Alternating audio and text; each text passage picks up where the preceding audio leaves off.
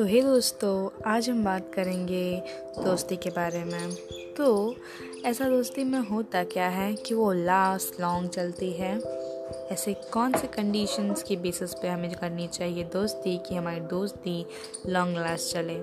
So the answer is no conditions एक relationship जहाँ एक दूसरे से जुड़ने की कोई कंडीशन ही ना हो तो आगे जाके कोई कंडीशन कभी ख़त्म ही नहीं होगी या बनेगी ही नहीं जो आपके रिलेशनशिप को किसी भी तरह अफेक्ट कर सके।